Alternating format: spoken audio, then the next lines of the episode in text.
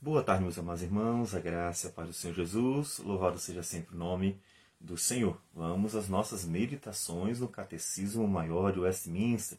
Agora a pergunta 29. A pergunta é a seguinte: Quais são as punições do pecado no mundo vindouro? Segue-se a resposta. As punições do pecado no mundo vindouro são a separação eterna da presença consoladora de Deus e os tormentos mais penosos na alma e no corpo, sem intermissão, no fogo do inferno para sempre. Um texto que nos fala sobre isso é o texto de 2 Tessalonicenses, capítulo 1, a partir do versículo 6. Diz assim: Se de fato é justo para com Deus que ele dê em paga tribulação aos que vos atribulam, e a vós outros que sois atribulados, alívio juntamente conosco, quando do céu se manifestar o Senhor Jesus com os anjos do seu poder, em chama de fogo, tomando vingança contra os que não conhecem a Deus e contra os que não obedecem ao Evangelho de nosso Senhor Jesus. Estes sofrerão penalidade de eterna destruição, banidos da face do Senhor e da glória do seu poder, quando vier para ser glorificado nos seus santos e ser admirado em todos os que creram naquele dia, porquanto foi crido entre vós o nosso testemunho. Portanto, observe que de fato há uma punição eterna. Bom, tratando-se de punição, as punições que nós já vimos, inclusive, a respeito do tempo presente, elas podem ser temporárias ou definitivas, a do tempo presente. As temporárias visando a purificação de alguém, né, como aconteceu com o castigo de Judá, e também castigos é, graciosos para nossa advertência. Por exemplo, nós vemos isso em Hebreus capítulo 12, versículo de 4 a 13, quando o autor nos fala que Deus castiga o que ama e açoita todo filho a quem recebe. Ou seja, que de fato Deus ele tem um tratamento disciplinar para o bem do seu próprio povo. Temos também as punições definitivas, e aí sim essas entram na questão de hoje. As temporárias, elas nos abençoam muitas vezes porque nós somos trabalhados por Deus. E por isso a Escritura diz assim: ó, não desanime, não desmaie quando Deus está castigando você. Aquilo que Deus está trabalhando na sua vida às vezes incomoda, às vezes é difícil, nem sempre é tão simples, tão fácil, mas é para o nosso bem, é bênção de Deus. Mas os juízos, as punições definitivas de Deus já são uma outra questão. Então, pela punição definitiva, Deus manifesta a sua indignação. Né? Por exemplo, nós vamos ver o dilúvio sobre a geração de Noé. Em Gênesis 6 a 8, nós temos Deus punindo uma geração inteira, um nível global. É definitiva, veja que acabou realmente com a morte, não tem mais nada ali. Então foi uma punição definitiva de Deus. Deus também destruiu os cananeus, principalmente ali no livro de Josué, Israel é o instrumento de Deus castigo dos cananeus. Uma também é, punição definitiva sobre aquele, aqueles povos que viviam completamente alheios ao Senhor. Uma outra punição que nós podemos tomar como exemplo de punição definitiva foi a punição sobre o sacerdote Eli, em 1 Samuel 3, versículo 10 a 14. Deus fala para o jovem Samuel, que estava sendo chamado para ser um profeta de Deus, e diz para ele, versículo 10: Então veio o Senhor e ali esteve e chamou uma das outras, como das outras vezes. Samuel, Samuel, este respondeu: Fala, porque o teu servo ouve. Disse o Senhor a Samuel: Eis que vou fazer uma coisa em Israel, a qual todo que ouvir lhe tinirão ambos os ouvidos. Naquele dia suscitarei contra lhe tudo quanto tenho falado com respeito à sua casa. Começarei e o cumprirei. Então veja que era algo, inclusive, que realmente iria ser definitivo. porque já lhe disse que julgaria a sua casa para sempre, pela iniquidade que ele bem conhecia, porque seus filhos se fizeram execráveis, e ele os não repreendeu. Portanto, jurei à casa de Eli que nunca lhe será espiada a iniquidade, nem com sacrifício, nem com oferta de manjares. Então, punições definitivas. Essas não visam a correção, o aperfeiçoamento, mas realmente a manifestação do justo juízo de Deus. E as punições de Deus também apontam né, para o futuro. Então, Deus castiga no presente, e isso, inclusive, deve eh, soar para nós, quando vemos as punições presentes de Deus, como um alerta para o futuro. Ou seja, se no presente o castigo já é duro, já é severo, justíssimo, por sinal sempre muito justo, Deus jamais castigará de forma injusta. Nunca pense isso, tá? Deus nunca vai dar algo que a pessoa não mereça. Então, os castigos presentes mostram a seriedade do assunto, a gravidade do assunto. E isso serve de alerta, né? Você olha, se no presente Deus já castigou desse jeito, imagine quando for um, a punição final. Isso serve de um alerta para os seres humanos. E isso, nesse ponto, pode ser até considerado algo gracioso de Deus para a humanidade que está assistindo. Ou seja, quando Deus castiga, pune alguém ou um povo definitivamente, aponta seu juízo, como aconteceu, por exemplo, com o dilúvio, todos os homens que virem, todos os que assistirem, eles terão uma grande lição. E isso transmite, de certa forma, já graça também. Por quê? Porque ao mesmo tempo que manifesta a justa ira de Deus, justiça de Deus, o juízo de Deus, manifesta a graça para com os outros. Olha, você está sendo alertado, você está sendo advertido. Se você não se converteu ao Senhor, se você não andar com o Senhor, olhe que a punição ela é justa e é severa. Então, isso serve de um alerta. Isso é uma coisa boa. E as punições de Deus no futuro são juízos definitivos também. Né? Se no presente já pode ser definitivo, imagina no futuro.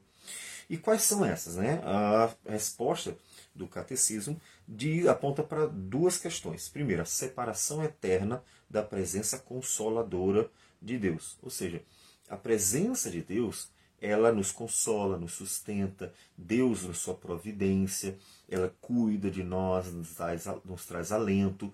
Então, a presença de Deus ela é abençoadora. Então ele disse que haverá uma separação eterna da presença de Deus, ou seja, não haverá esse consolo, esse ânimo, essa esperança, essa motivação, não haverá. Vai, esse, o, tudo que haverá será o desespero, porque não lhes restará mais nada. Né? Agora, uma coisa que é fundamental nós observarmos: isso não significa que Deus não esteja em algum lugar da realidade. Porque o inferno não pode ser considerado como a ausência de Deus. Ah, Deus estar ausente. No inferno não existe Deus. Ou seja, Deus não, não, não pode estar lá. Não, isso não seria possível concebermos, porque Deus está em toda a realidade. Tudo que foi criado foi criado por Deus. Logo, Deus está em todos os lugares. Deus ocupa toda a realidade, até o inferno, claro. Isso para Deus não é problema, isso não incomoda Deus. Deus criou o inferno. A questão não é Deus não estar lá, como se algum lugar não, não Deus não pudesse estar, mas é Deus não estar nesse relacionamento. Não haverá uma presença confortadora, consoladora, motivadora.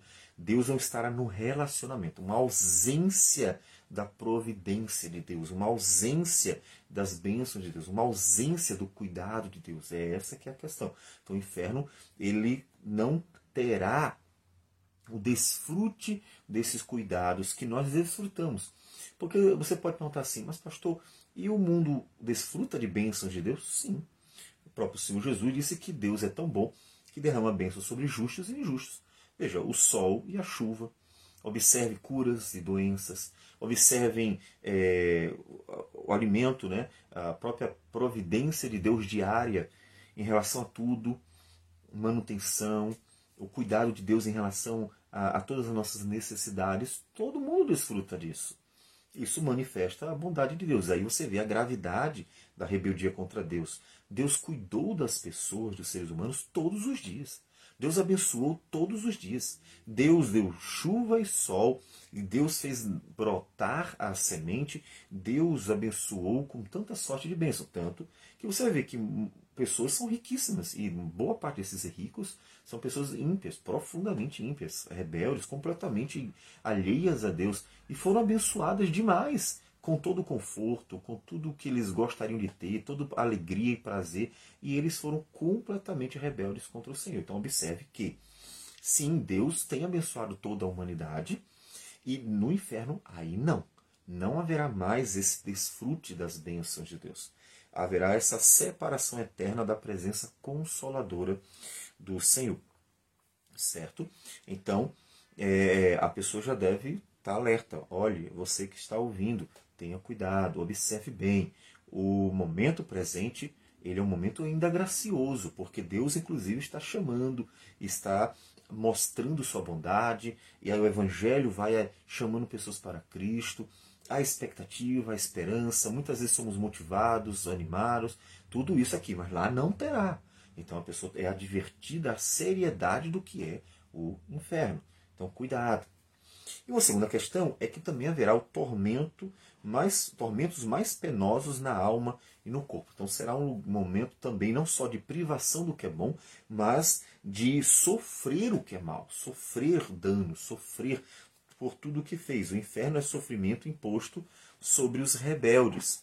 Em Marcos, capítulo 9, o Senhor Jesus, no versículo de número 42, Marcos 9, 42, o Senhor Jesus diz o seguinte: ele diz: E quem fizer tropeçar a um destes pequeninos crentes, melhor lhe fora que se lhe pendurasse ao pescoço uma grande pedra de moinho e fosse lançado no mar. E se a tua mão te faz tropeçar, corta, pois é melhor entrares maneta na vida do que, tendo as duas mãos, ires para o inferno, para o fogo inextinguível, onde não lhes morre o verme, nem o fogo se apaga. E se o teu pé te faz tropeçar, corta, melhor entrar na vida aleijado do que, tendo os dois pés, seres lançado no inferno, onde não lhes morre o verme, nem o fogo se apaga. E se um dos teus olhos te faz tropeçar, arranca-o. É melhor entrares no reino de Deus com um só dos teus olhos, do que tendo os dois seres lançado no inferno, onde não lhes morre o verme, nem o fogo se apaga. Então observe que Jesus mostra a gravidade do que é isso. Há também aquele texto em que o Senhor Jesus conta sobre a morte de duas pessoas, né? O Lázaro, que seria um mendigo, um homem muito pobre, que ficava à porta de um rico, que não cuidou nem sequer daquele que estava à porta, que era o Lázaro. Morreram os dois.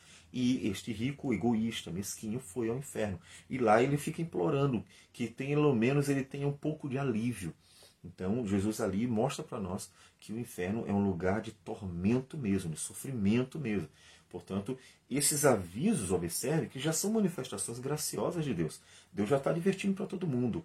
Olhe, o lugar onde para onde vão todos os rebeldes, os indiferentes a Deus, os que desprezaram a graça, os que viram a bondade, mas viraram as costas para Deus, o lugar para onde vão todos estes homens injustos e maus, esses homens ímpios, é um lugar terrível, um lugar de tormento, um lugar horroroso.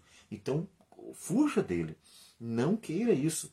Então, se esconda na justiça de Jesus, vá para Cristo, peça misericórdia ao Senhor, arrependa-se dos seus pecados, porque essa é a esperança. A esperança de que, quanto à vida, há sim uma oportunidade para haver um arrependimento, confissão e o perdão dispensado por Deus graciosamente, para que não se vá para o inferno. Portanto, enquanto o evangelho estiver sendo pregado, há sim uma grande esperança para aqueles que ouvem, porque se se converterem, eles desfrutarão da graça divina serão livrados do juízo eterno. Vamos orar. Senhor Deus amado, muito obrigado por tudo por tua graça e misericórdia que se revelam para nós, inclusive quando anuncias o juízo eterno. Dá-nos graça para sermos firmes e perseverantes e irmos até o fim, perseverando na nossa fé em Jesus. Obrigado por tudo. Em nome dele que nós oramos. Amém, Senhor. Deus abençoe a todos e tenha um restante de um bom dia.